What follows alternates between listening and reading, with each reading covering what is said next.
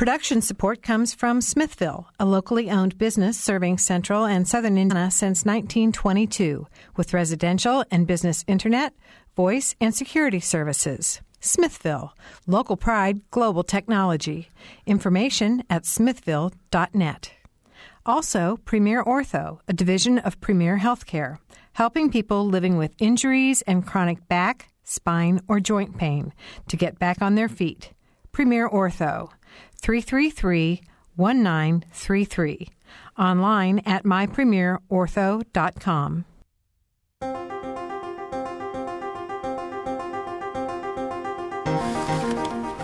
Welcome to Noon Edition. I'm Bob Zaltsberg, editor of the Herald Times, along with co host Mary Catherine Carmichael. And today we're going to talk about the contentious right to work legislation that's working its way through the Indiana General Assembly. We have Three guests with us in the studio. Ken Dau-Schmidt is here. He is a IU Maurer, Maurer School of Law professor. Uh, he specializes in labor and employment law. Also, Todd Thacker from the International Brotherhood of Electrical Workers Union in Terre Haute is here with us. And Chris Schrader is here. Chris is the Director of Government Affairs for the Indiana State Council of, of the Society of Human Resource Management. And also, we're going to be joined by phone, we hope, uh, by Brandon Smith, Indiana Public Broadcasting State House reporter, who's going to give us an update on how this legislation is doing today. So if you want to join us on the program, please give us a call. 855-0811 in Bloomington or 877-285-9348. And the uh, web address is wfiu.org slash noon edition. If you want to go there, you can join live chat. We have a poll question. You can just sort of participate in the program. So thank you, everybody, for being here. I'm going to start with uh, Kenneth Dau-Schmidt and ask just to sort of give us a, some context of right to work legislation and right to work laws? Well, I think there's both legal issues and there's economic issues. And actually, I, I've been fortunate enough in my career to study and, and research on both. And uh, you know, you hear a lot of uh, different disputes about what uh, right to work law would do to the state. You hear people saying that it gives people the right not to join a union. You hear that it'll increase jobs. You hear that it'll decrease jobs. You hear that it'll decrease wages. And the question is, is what really is the issue and what are the economic facts uh, behind the issue. And in fact, uh, on the legal issue, under federal law, currently no one can require anyone to join a union. No one can actually require them to even pay full union dues. And also under federal law, unions are required to fairly represent all of the employees in their bargain unit, which means not only supplying them with union staff to file grievances or to negotiate on their behalf or whatever, but it can also mean hiring lawyers, which is quite costly, and they can be sued if they don't do that. And they are regularly sued in lawsuits that are supported by the Right to Work organization. Uh, and so they have they have this problem. Unions have this problem in that they are required, legally required, to represent everybody but they are they cannot uh, compel people to be members or to pay dues. And the, uh, what's allowed under federal law to solve this problem is they are allowed to negotiate voluntary union security agreements with the employer, which say that as a condition of employment, the, the people you, if you don't become a member, if you don't pay dues, you have to at least pay an agency fee which covers the cost of representing you. And the reason why unions need this is because if they don't have this ability, they can't pay for the services they provide. And like any business that can't get paid for the services they provide, they would go out of business. So if they don't have union security, it makes unions weaker. And so right to work would prohibit unions from right. and, and in fact, it's it's really a misnomer. I mean, right to work is an example of of a. Uh, I mean, it's it's tr- terrific propaganda and labeling an act. It's not really. It doesn't create a right to a job. It doesn't preserve anybody's right to a job. Uh, I've heard the detractors call it the right to freeload on union services, which is something you'd call it. I think trying not to be pejoratively, if you just look at what the act does, what it is is it's a no union security act. I mean, they, it prohibits, it makes criminal negotiating a union security clause, which is which is amazing under the law because usually when we don't like contracts, we just make them unenforceable. But here, because we're dealing with working people, I guess we're willing to put them in jail. Uh, um, but now on the economics of it, and I've looked at this quite closely. Chamber of Commerce report makes some pretty amazing uh, claims, really. Uh, at one point, they claim that if we adopt a right to work or a no union security law, it will increase Hoosier income by $12,000 a year per family. And I don't think that even passes the smell test.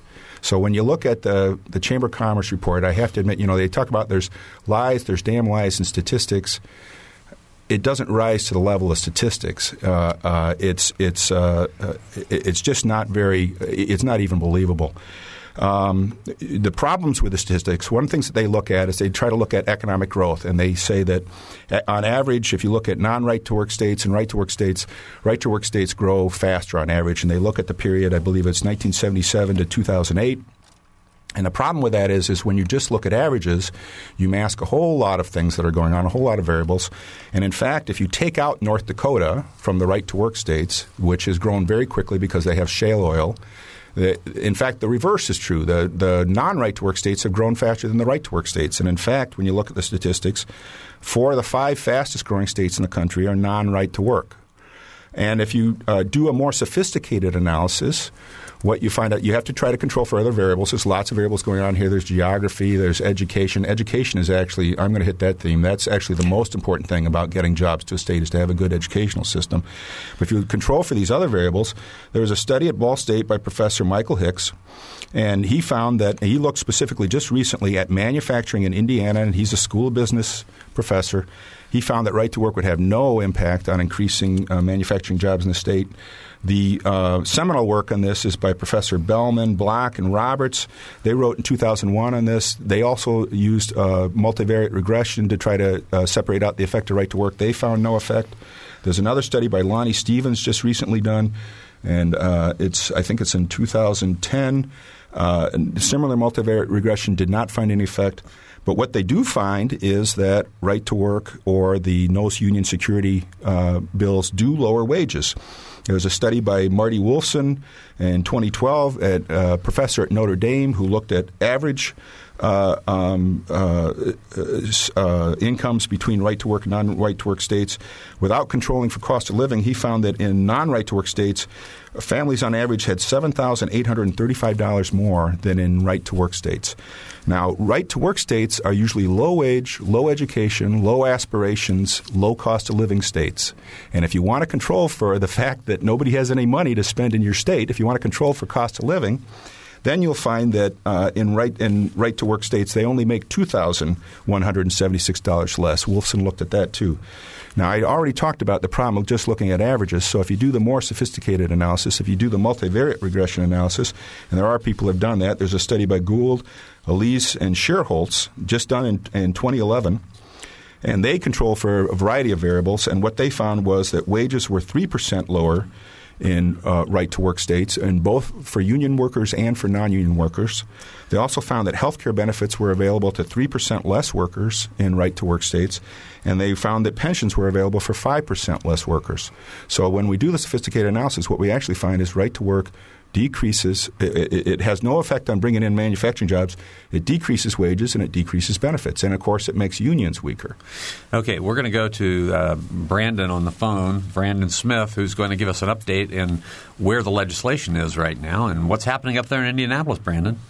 Well, uh, today was a bit of a, a, busy day here in the legislature. Um, House Democrats have been saying all week that uh, the reason they have been staying out this week is they've been redrafting an amendment that would put right to work on a statewide referendum in November.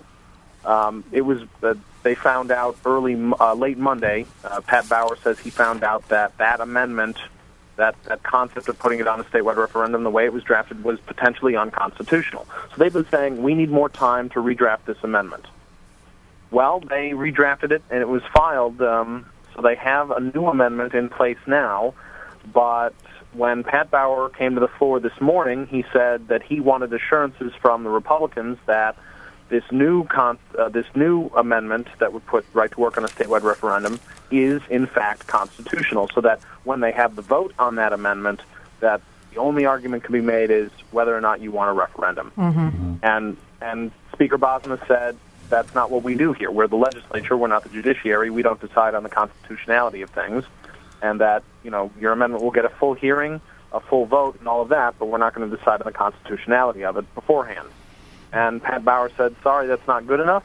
He wants the weekend to get the word out to the public that they believe this is constitutional. And Pat Bauer says they will be back in Monday to finally do right to work on second reading, which is the amendment process on the House of the floor, or the floor of the House. Okay. Now, has the Senate taken it up today? The Senate will be taking it up today. They have not convened yet, but uh, they will be addressing right to work on second reading, the amendment process there today. They don't have nearly as many amendments filed. It's uh, they only have, I think, nearly 20 amendments compared to more than 50 in the House. So that won't be quite as extensive a process. But some of the amendments between the two houses uh, are similar. I'm not sure if there's a statewide referendum amendment in the Senate or not, but there are some important ones, and we'll see what happens later today. Have they concluded their business for the day? The, the House? House? has concluded. The House has concluded their business for today. They will come back in uh, Monday at 1.30. Okay. All right, Brandon. Thank you for that update. We really appreciate it. Not a problem. All right. Thanks a lot. Brandon Smith from uh, Indianapolis, Indiana Public Broadcasting State House reporter. Uh, before I go back, and I want I know Chris is going to want to respond to some of the things that, that Ken had to say, but I want to go to a, a clip we have of Governor Daniels uh, in talking about why he thinks it's an important bill and why he brought it up. This comes from WFYI's Lawmakers Program. We learned a lot in seven years. We learned we lose a lot of jobs in Indiana. Um, I've talked to companies from elsewhere who, who won't look at us and uh, told them about all our other advantages. It's pretty clear what the one thing is. All the site selectors tell you this. Right. So uh, that's Governor Daniels talking about uh, his reasons for supporting it this year after he hasn't really pushed it for the last uh, several years. Chris Schrader, uh, I think your organization ha- supports the uh, legislation. Yes, correct? we do. And uh, can you tell us why you support it and, and if you want to respond to anything that Ken said? And Ken, by the way, thank you for all that. That was quite a, a, lot of background. Well researched. A lot of research. We appreciate it. I'll send you the tuition bill. All right.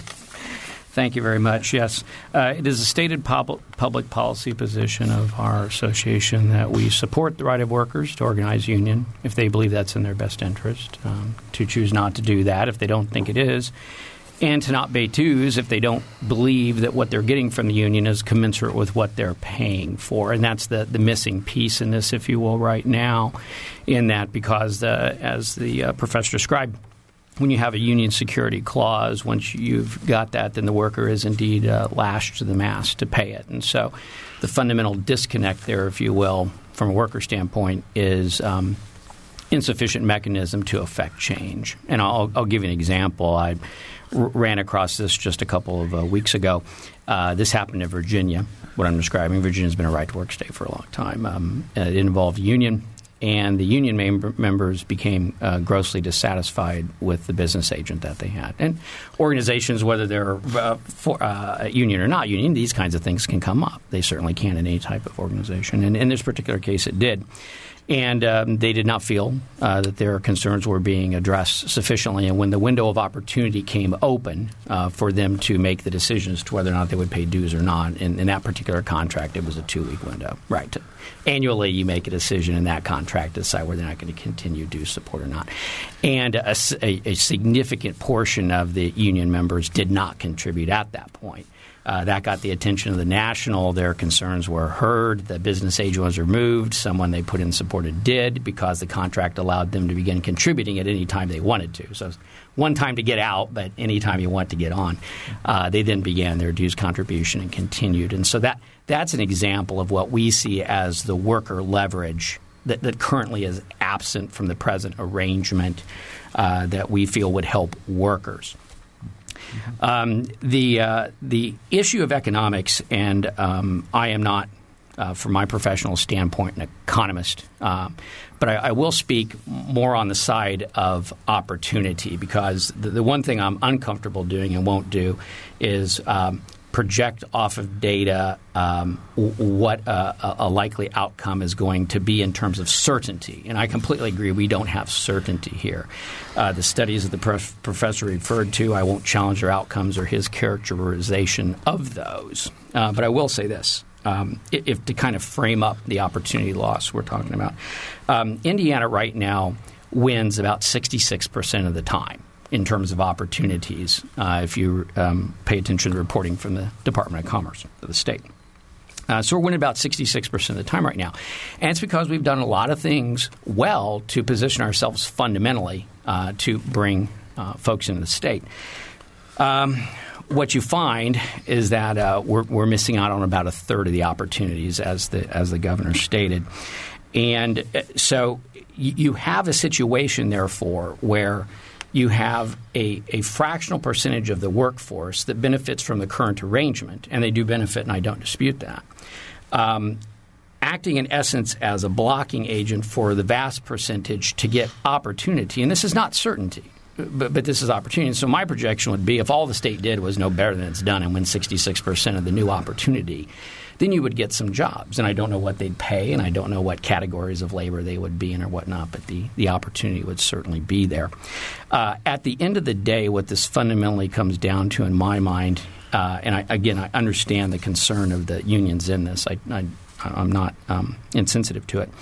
Um, but the fact of the matter is, thousands of organizations have existed for a long, long time, and I myself belong to another that I've voluntarily contributed to over my entire life, thousands of dollars without the force of contract. And I genuinely believe that if the unions are indeed providing valuable service to their members and delivering um, uh, the products and services that their contract calls for, that a decent and reasonable person would continue to pay the wages of that. All right. Todd Thacker, you can respond. I know you you look like you want to. I, I am glad to be here. This is my first uh, time doing this, and, and I guess I'll do it in order that I heard it. I, I think the professor did a very good job, uh, fact base. I wrote down, uh, and whether it's a certain, I think there's a lot more certainty to that fact base. And I'm I am in the electrical union, and I went through apprenticeship, and I'm very I'm very much uh, technical and like to have some supporting evidence why we do what we do. Um, now, I would say is uh, when you said that we were going to have a clip from the governor, I was hoping it was the one in 2006 when he addressed the Teamsters, or the letter in 2004 when he said we didn't need right to work state. You know, for seven years he's saying we don't need right to work. We already have a business friendly. We're sixth in the nation in selecting these jobs, and that's in a fact based on from the area development online. And then we talked to uh, Mr. Snyder that says uh, about the story about Virginia. That's the first time I've heard about that story. But uh, every union I know of, they have elections, and they have a method, and it's democracy and they don't have to pay, as it was said in an earlier segment. I think that was a 1963 court decision, GM, uh, where they said that you don't have to pay union dues. Um, and there, he did. Uh, Mr. Snyder did say that you have a, you can only pay a fee on some unions, and you have a period of time that you can enroll. But um, what I haven't heard a lot about is uh, on the, those companies that that's 34 percent that don't come here uh, the great one I see is the Volkswagen one, uh, where they didn't call back. Now, if they didn't call back, how do you know what they didn't call back about? Now, when I was in high school and I dated a lot, uh, I had girls that didn't call back. Now, I didn't know why they didn't call back, but I was pretty sure I knew. And maybe that's where Mitch has that feeling. He's he's short. He's been rejected a lot. He maybe knows that what why they're not calling back. I don't know. Uh, so we, we go down through the line there, and, and I say is that I agree with the Ball State study that Mr. Hicks did. Uh, 48% aren't even sure what right to work is. I know they said that we had a summer study that was very loaded, and it was in Indianapolis and Terre Haute. The mayor has even said is a Republican mayor said, why don't we have a, a study here in Terre Haute or one in Bloomington, you know, across the state? Let's get the, and I like the idea. I don't always agree with the Tea Party, but – they want to hear the people. So I think we might hear a little more from the lunch pail Republicans or the Tea Party, or it's not just the unions that are not, not necessarily for right to work. I think if we really got through and you do a survey, you would really find out the general public, one, don't know or don't care or have an opinion. Mm-hmm. All right. Our phone numbers are 855 0811 in Bloomington 877 285 9348 outside of the Bloomington area. You can go to the website, wfiu.org slash noon edition to join a live chat. Now, this is uh, from someone who wrote in on our website, and it says, and I, am not familiar with the video he's referencing, so I'll leave this up to you guys to comment on. But he says, um, Do you believe that the latest video of the governor telling a union dinner he is absolutely opposed to right to work will sway any legislators to vote against the legislation? Are you familiar with that? I have a video on my phone here if you want to see it. It was 2006. Can't see it on the radio. I, I meant you yourself, Oh, yeah. it, and then you can Yeah, so- comment on it. okay. Um, it's a 2006 award dinner banquet held in Indianapolis for the Teamsters. Uh, he he addressed that here we don't need civil unrest is what he's saying in this, and he doesn't he's he doesn't think we need to change any of the common labor or any of the labor laws such as common construction which is very near and dear to most of the building trades, and we don't need to change right to work. Now, that's the same comments that he gave to the operating engineers in 2004 in a letter that was on the Rachel. Um, Maddow Rachel show. Maddow, yeah, Rachel Uh, show, and uh, that's when she interviewed uh, Mr. Fagan from Local 150, the operating engineers, which they have formed that super PAC called the Lunch Pail Republicans. So, if, if he's stating that um, Indiana is already an economic development friendly state, what, what do you think is the real motivation behind this? I mean, surely, uh, Well, Todd, you've got a theory. I'd like I to got hear a theory, and and and there again, as I use the KISS method, keep it simple, stupid, uh, because it, it works well for me, and uh, and my members appreciate that type of you know plain talk.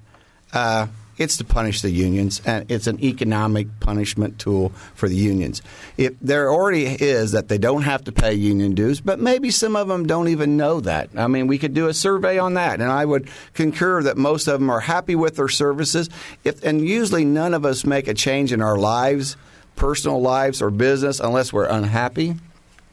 And so, if they are unhappy, they could find out. Well, I really don't have to pay this, uh, but uh, it's all about is if we have less. We give a lot of money to the people that happen to be the minority at the state house right now. And the same thing happened in 1957. There was an overwhelming majority of one party over the other, and they passed right to work. And then they found, then in 1963, we get a decision from the federal Supreme Court, which now is loaded up seven to two. But then uh, we go ahead and, and in 1965, we think it's not even relevant here in Indiana. And it's still not relevant in Indiana, but it is a way to try to educate. You can use an, a fund, let's just say Indiana Opportunity Fund to blast everybody's mind. And if you say it enough times, you know, they're going to start thinking, well, maybe we don't have to pay dues and maybe the, they won't have as much money to give to the Dems. So, the 30,000 foot feet view is, in your opinion, maybe this is a way to uh, undo the Democratic Party? Well, it's the, not only the Democrat Party, because uh, we as labor unions don't just give to Democrats, we give to labor friendly. And, and here's the thing, like, the final thing I think on it. How ironic. On Martin Luther King's birthday, we have a press conference, and he says in 1961 right to work is a law to rob us of our civil and our job rights. Now, and we're going to listen to this fund, which we don't know who they are, uh, the Indiana Opportunity Fund, or we're going to listen to the chamber who's concerned about freeing the workers. Now that's ironic, on, especially on Martin Luther King Day when we when we talked about he spent he devoted his whole life. I doubt that we'll have Mitch Daniels will have a uh, national holiday like Martin Luther King. Uh, we're going to go to a quick call, and then we're going to take a break, and then I know our other panelists want to weigh in on this yeah. too. So we're And gonna, when we get back, we'll also get to some of the online all questions. right, it's going to be a wild next thirty minutes. But we're going to go. To, we're going to go to Dan first. Dan from Brown County. No, hello. Hi, Dan. Uh, yeah, in response to the last um, the last uh, speaker, I think the Democrat or the Republicans. Um, uh, it's not ironic. It's it's perversely deceiving. Uh, I, I received a, a questionnaire from Todd Young recently, and by the, if I had answered that by the time I would finished, I'd be saying something that I didn't really mean, and it's just that's the way that it seems the Republicans practice governance now, and I that's my comment. All right. All right, Dan. Thanks a lot for the call. Uh, you're listening to Noon Edition. We're talking about right to work. It's a lively show, and the next 30 minutes is going to be uh, pretty wild. So I hope you'll come back and join us. Um, we'll be right back.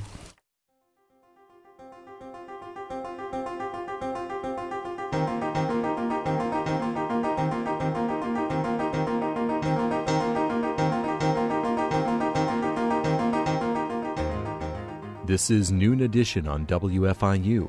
Production support comes from Smithville, information at smithville.net, and from Premier Ortho, online at mypremierortho.com. You can take WFIU with you by downloading podcasts directly to your PC, Mac, or MP3 player. Programs such as Noon Edition, Ask the Mayor, and Harmonia, and short features like Kinsey Confidential, the Ether Game musical mini quiz, and play and opera reviews are all available on demand. Pick them up at WFIU.org. And have you heard WFIU's news features? The WFIU News Team brings you expanded and in depth reports on topics affecting South Central Indiana. Catch the Friday feature just after 8:30 during morning edition, just before noon edition, and at 5:45 during All Things Considered. They're also archived on our website, wfiu.org.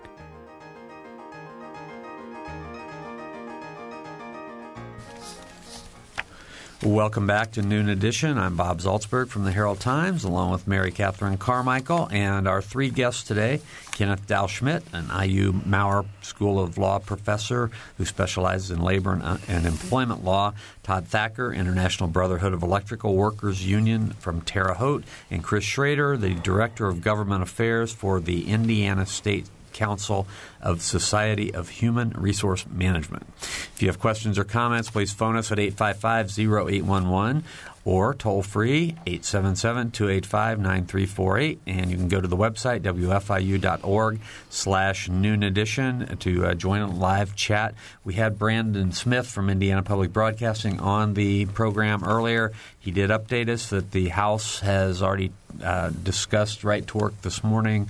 Um, there were some amendments uh, that the Democrats were interested in introducing, but now it's sort of been put on the uh, it's been put on the back burner until Monday.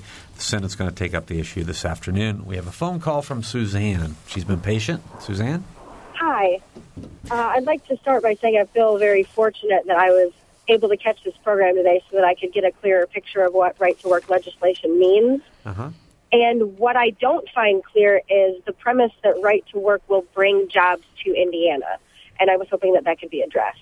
Okay, we'll uh, address that. I know Ken Dau-Schmidt talked about that a little bit early in the program, but Ken, you can respond to that, and then whatever else you have on your mind right now. Sure, that actually goes into what I was going to say, or what I wanted to say.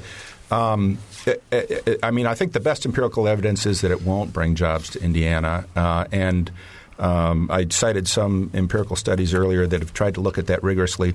And when you look at the larger literature, um, right to work, if it was ever important in terms of bringing jobs to, to uh, states, it's much less important now than it used to be. And there's actually a study that tries to look at its impact and says that the impact of right to work laws uh, in terms of job production or non production was back in the 1950s. And right now, when you're in an economy where where only less than 7% of the private sector is organized. And the real issue is whether or not you can compete with China, where they get paid, uh, you know, uh, cents, a couple cents an hour, and they don't always get paid. Uh, um, right to work is really kind of irrelevant in terms of uh, bringing jobs or not. Um, I will. Uh, one thing that's been cited is these surveys as to how to relocate businesses, and the chamber study cites a survey that says that uh, know, the and the governor's talked about this. He says that when they decide where to locate a business, they go through this list and they tick off: Are you right to work or you're not right to work? And in fact, if you go back and look at the source of that information, it's a site from the mid 1970s, and that source has later been updated and does not uh, say that anymore. And if you look at the most recent surveys, and there are magazines on business relocations and there's organizations on business relocations, and you can look at what they say is important. When I looked at these, the highest I could find right to work ranked was 14th, and more often it was lower than that. And what was uh, always number one on the list in terms of where do you want to locate a business is an educated populace. So if you're really concerned about bringing uh, jobs to Indiana, what you want to do is fully fund education and have the best schools you can, because that's what will bring jobs in the state. And right to work is largely irrelevant. Okay, Chris. I appreciate oh, that. Okay. Uh, sure, I um, I'll try to help a little bit on that. The um, I did this same thing the professor tried to do, and I did the best research that I could. And the most recent um, corporate site selection survey that I could find was late 2011 by Boyd. Um, it listed in order uh, of importance. So these were people casting votes in a poll. I have no idea the sample or, or any of those things, right? This is just most recent data I could find. Uh, they listed availability of financial incentives as number one. Um, number two were environmental rules and regulations and the ease of navigating those within a state. And number three was its right to work status. And uh, so the, the, thing I would point out uh, is that when you when you look at how well Indiana is performing, we've made enormous inroads in the last uh, eight years. And I would certainly say, and, and the governor needs no defense for me to be certain, but I would say that we're in a different spot now than we were four and five years ago in terms of the attributes you need as a state to succeed. And so where we are right now is we're consistently coming in in the top five in so many categories. When you look who we're getting beaten by, its right to work states. So our true economic competitors in the area aren't the natural ones we would think of of Illinois, Ohio, Michigan, etc., who we're getting beat by a South Carolina, we're getting beat by a Virginia, we're getting beat by Texas. And uh, that's, the, I think that's the, the sea change, if you will, in, in terms of now from the last you know okay. eight years. Ken? Well, my understanding, I mean, South Carolina has been mentioned a lot, and uh, uh, my understanding is they they, they haven't actually introduced either a, a, uh, a, witness that said we didn't move to Indiana because they were right they they weren't right to work, or even a witness who said uh, I have to pay an agency fee under a union security agreement and I'm unhappy with that. And it's interesting that if that's such a problem for people, why that ha- why there haven't been witnesses like that at the state legislature. Uh, but on South Carolina. Um, uh, you know, South Carolina is going to get some jobs. We're going to get some jobs. Just because they're getting jobs doesn't mean that they're necessarily beating us. And when you look at South Carolina, I was interested actually to read in your paper the other day, mm-hmm. very good paper I read every day. Thank you. Uh, a description of South Carolina for the for the primary, and they were talking about how it had a higher unemployment rate than the rest of the country, how they had a lower education rate, how they were lower wage, there were less college educated people. Doesn't sound like a place that I aspire for Indiana to become. Mm-hmm. And and so the, I mean a realistic appraisal of, of South Carolina versus Indiana, we do very well. Uh, mm-hmm. uh, uh, Chris, I wanted to follow up with you. Uh, you know, in your when you Good. talked before about the uh, sixty six percent win rate that mm-hmm. Indiana has. Uh, mm-hmm. do you know how that would compare to other states? Because that sounds awfully good to me. No, it, it, it is good, and that's why we consistent. Again, when you are consistently coming in in the top four or 5 mm-hmm. you clearly have to be doing a lot of things right. Mm-hmm. And the distinction I would draw and, and again, I don't represent the Chamber of Commerce. I represent the Society of Human Resource Management. So we're more on the opportunity side of things than than than anything else. Uh, but uh, the uh, the issue has now become when you're doing a lot of things right. The differences that you can take uh, to, to, be marginally better become narrower, mm-hmm. if you will. And so the way we look at it from our position is there's virtually nothing that the state should be doing to remove barriers to opportunities to Hoosier workers. We have got a serious, serious matter of unemployed manufacturing human capital that cannot be easily deployed into the opportunities that come today, and we should leave no rock unturned in creating opportunity. Okay. Mary Catherine? Yeah, we've had uh, several comments come come on uh, online, and so we'll start with this one from Tom. And he begins with a question. He says, "Why was this issue never on anyone's campaign platform? Could it be the National Right to Work Committee based out of Virginia, which is funded by the National Chamber of Commerce and Big Business, saw an opportunity with the Republicans taking control over all three branches of Indiana state government? They wait in the wings until they see these opportunities and swoop in to influence the state representatives with money and support. Right to Work is not a Hoosier initiative. It is a national agenda put forth by a small number who have big money. Any comments, folks?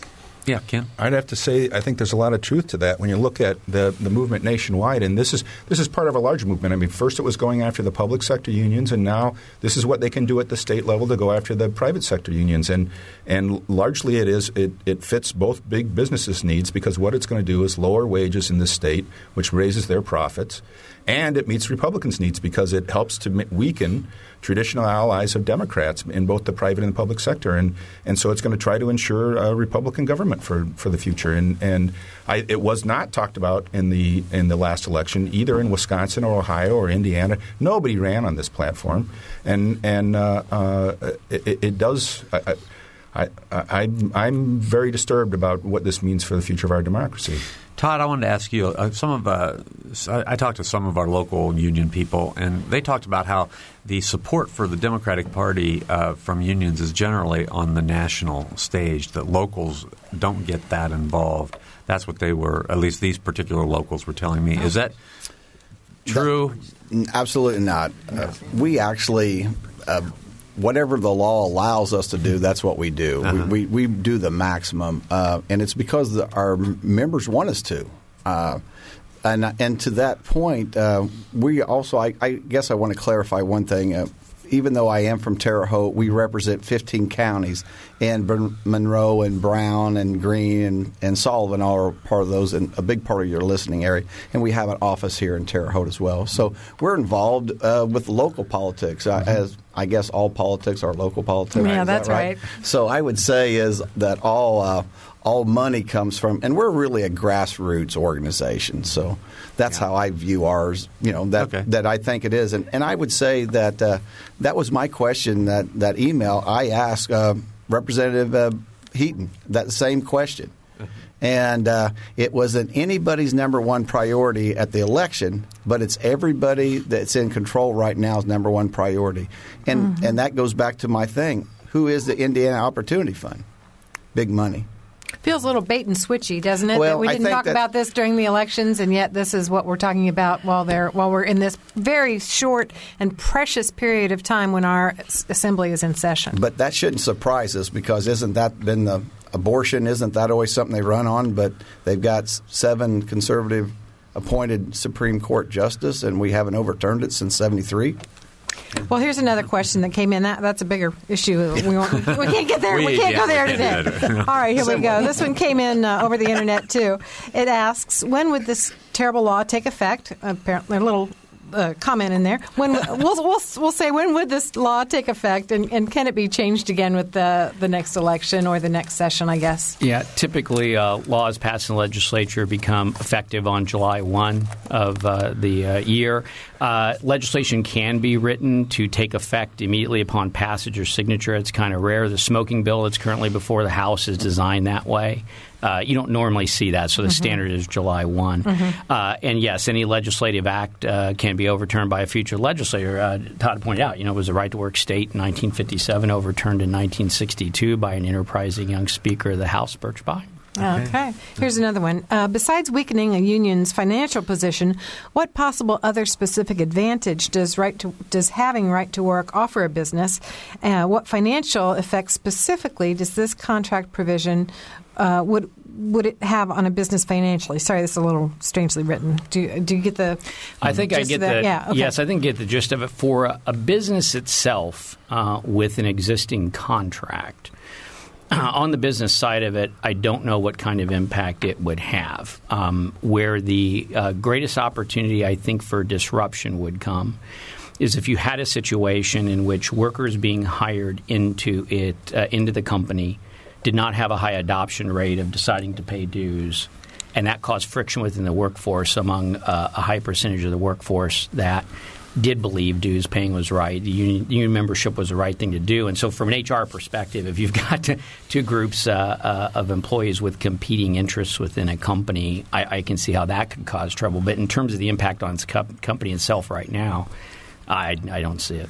So Ken and then Todd. The, the uh, impact I see as to why – I think the Chamber of Commerce uh, is so strongly in favor of this is that if you weaken unions, uh, you lower uh, you you take the upward pressure off of wages in a state. In other words, unions when they have higher wages and they have benefits, they set a standard for a state in order for, even for non-union firms to compete with them. They raise their wages and benefits, and that's why when you look at the studies when you look at right to work states versus non right to work states, the right to work states have lower wages and benefits both for union and for non union uh, employees. So it, basically, the people that stand to, to, directly benefit from this, I would say, would be the existing.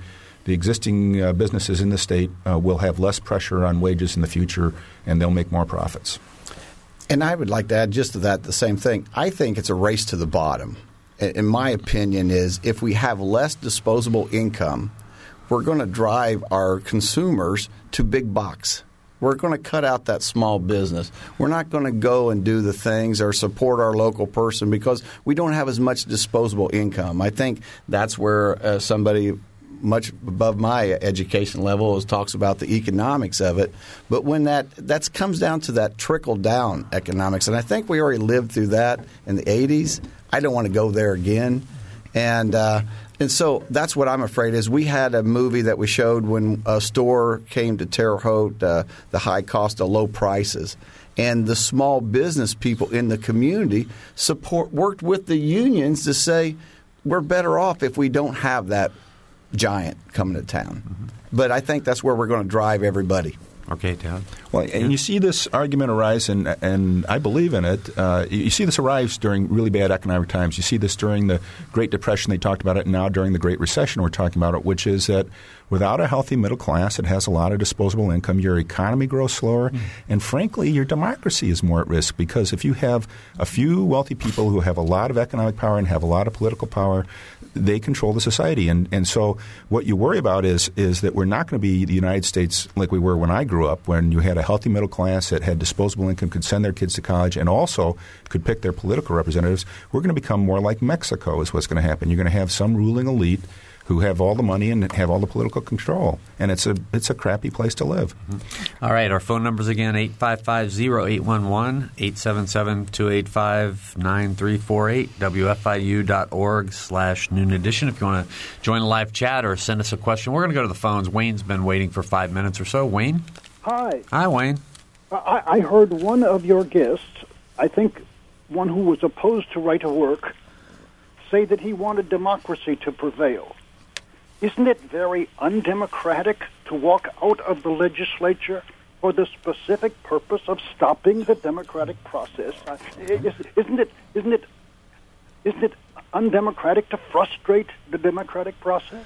All right. Well, we'll uh, get some responses. Uh, Todd? You? Well, I, I think that is a, it's, it's, it's a version of democracy that uh, they're saying that uh, we have to have a quorum and uh, it's a tactic that both parties have used. Let's not think that the Democrats thought this up. Let's not give them that much credit. This has been going on for years, and both sides have used this. Ken? I do think, I mean, you know, there is the argument that you're violating the rules. You should be there. They won the majority. They should get to do what they do, and then you can hold them responsible. When you look at in Wisconsin, they had the same thing. And if you look at who the voters held responsible there when they had the recalls, they kicked two Republicans out. They didn't kick any of the Democrats out. So, the, at least in terms of the will of the people, trying to represent the will of the people at the time, you can argue that if most people don't want right to work, which at least there's some surveys that say that they don't, uh, then they're the ones that are representing the will of the majority, and they'll either be held accountable at the next election or not, or else the Republicans will be held accountable. Well, there are very few tools available when you're in uh, the minority, too, and yeah. this is just one tool that mm-hmm. is available to you, and both sides have used it when they needed it. Mm-hmm. Exactly. Well, uh, both sides may have used it, but a matter of degree is present here. The Democrats last year set a national record that beat Texas. No, that's not true. The uh, the issue uh, that I think we need to consider here, though, that's um, I think present, is that all of our arguments right now take the presumption that union workers are suddenly given the opportunity to not pay dues in great and huge numbers simply stop doing that. And I don't I don't quite understand that. If if the unions are providing valuable service and if the members believe that they're receiving valuable service, I can't fathom why they would walk away. So if that fear is so profound, then the unions have bigger problems than this legislation presents, just just from an internalized standpoint. Ken? No, it's it's not necessarily that people are unhappy with unions. You would be there would be people with who are happy with unions, but because they don't have to pay union dues, would not. It's basically you're running a union with a tip jar. And I don't think any mm-hmm. member of the Chamber of Commerce would run their business that way. I bought a car earlier this year. I paid fifteen thousand bucks for it. I don't think they would have given me the car if I just said, "Well, and I, will see if I'm happy with the year, and then I'll give you what I think it's worth." They, uh, no business would ever run their, their business that way. So you, I mean, you can be like you know Blanche from Streetcar Named Desire and just live on the generosity of others, but you're not going to do very well in this world. Uh, it doesn't mean that they're all going to quit at once. It means that over time it's going to take a drain on unions, and uh, I think there's no doubt that it does. When you look at the data, unions are weaker in in right to work states, and that's the intent of this law. Okay, I've got another comment that came in online I want to get on. Uh, it says it is an issue between workers and unions. Companies still must deal with unions.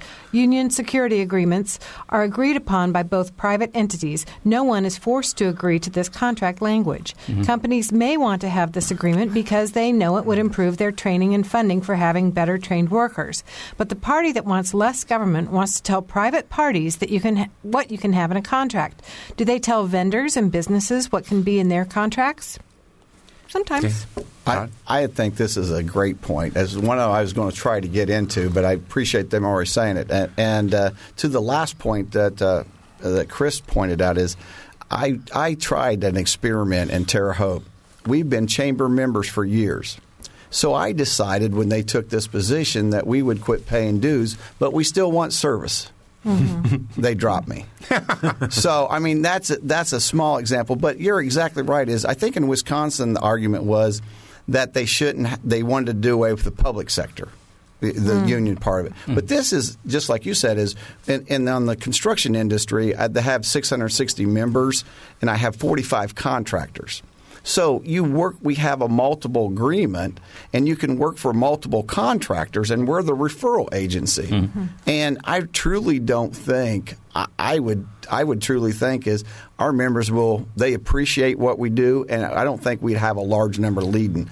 But what I think is what the, we're really upset about is is how the bait and switch is going on. They didn't run for this. It's the number one priority. The Dems even offered to let's go ahead and just give us a couple days to look for this research the constitutionality of this referendum and we will take care of everything else.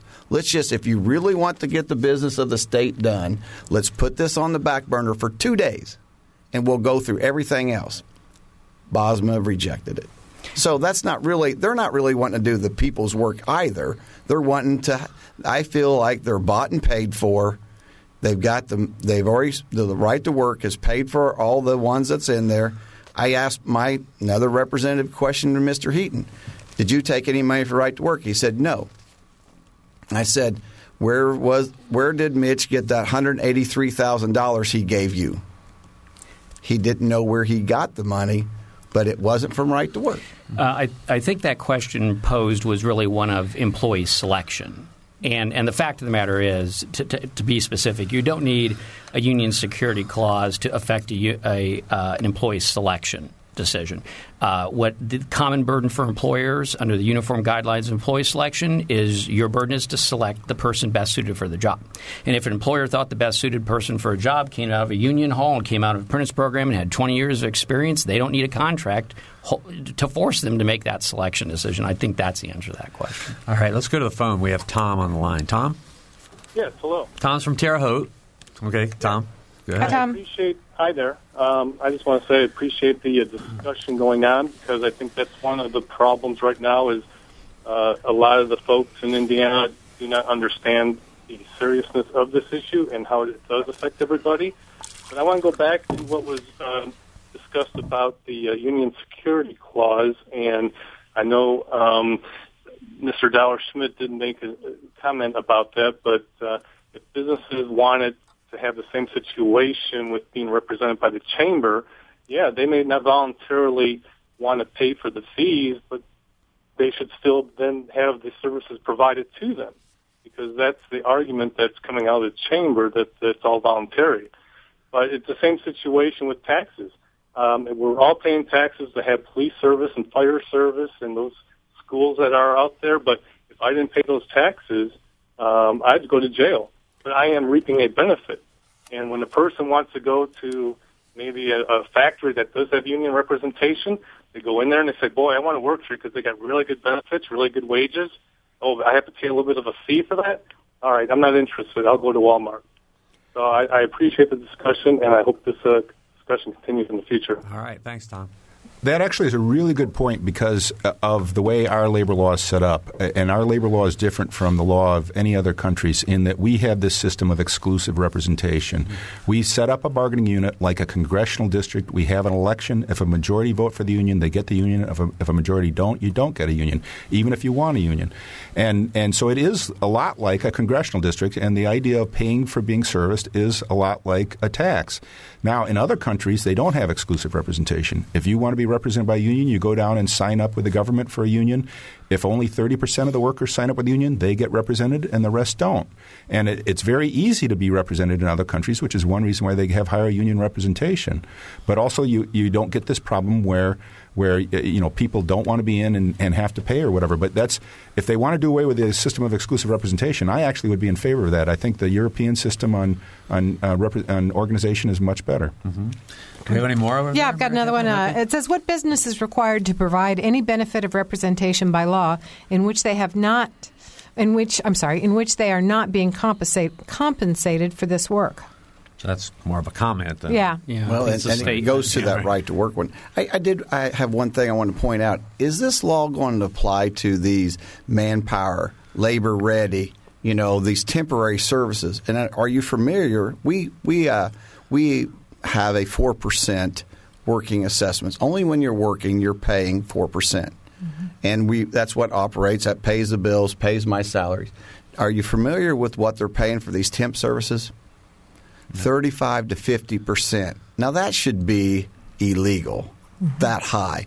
But if you call and you want a temp secretary or you want somebody, you're going to pay the full boat they're going to hold that money out. And it's not voluntary. And you can't say, I don't want that representation because you willingly went in there and they provide the service. Mm-hmm. Now, you know ahead of time what you're going to get. So you mm-hmm. accept that. But they accept it because in these times that we're in.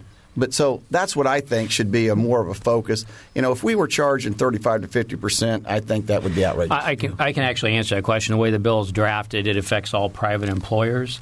And the reason the, the, the example you gave the temporary agency is important because when a temporary worker uh, works, they're actually an employee of the temporary agency, not of the employer where they fulfill the assignment. So that, that's why that works that way. Okay, we've got less than 30 seconds, but I want to ask Ken Dau-Schmidt very quickly. Do you think that these fines that the legislator legislature is talking about are, are constitutional? Do I think they're constitutional?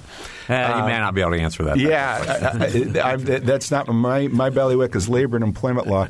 I guess off the top of my head, I'd have to say uh, an intelligent court would, if they refuse to pay the fine, an intelligent court would say that's a political question and not enter into it. All but. I'm not absolutely certain that that's what. I'm not okay. certain we have uh, we have an intelligent court. I'm not absolutely certain that's the what potato remains hot. All right, that's right. okay, we are out of time. This has been a great show. I want to thank our our guests Ken Dau-Schmidt, Todd Thacker, and Chris Schrader for Mary Catherine Carmichael, uh, producer Gretchen Frazee, and engineer Mike Pashkash. I'm Bob Zaltsberg. Thanks for listening.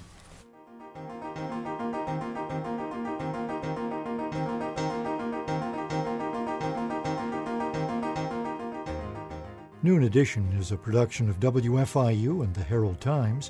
A podcast of this and other WFIU programs is available at WFIU.org. Production support comes from Smithville, a locally owned business serving central and southern Indiana since 1922 with residential and business internet, voice, and security services. Smithville, local pride, global technology. Information at smithville.net. Also, Premier Ortho, a division of Premier Healthcare, helping people living with injuries and chronic back, spine, or joint pain to get back on their feet. Premier Ortho 333 1933, online at mypremierortho.com.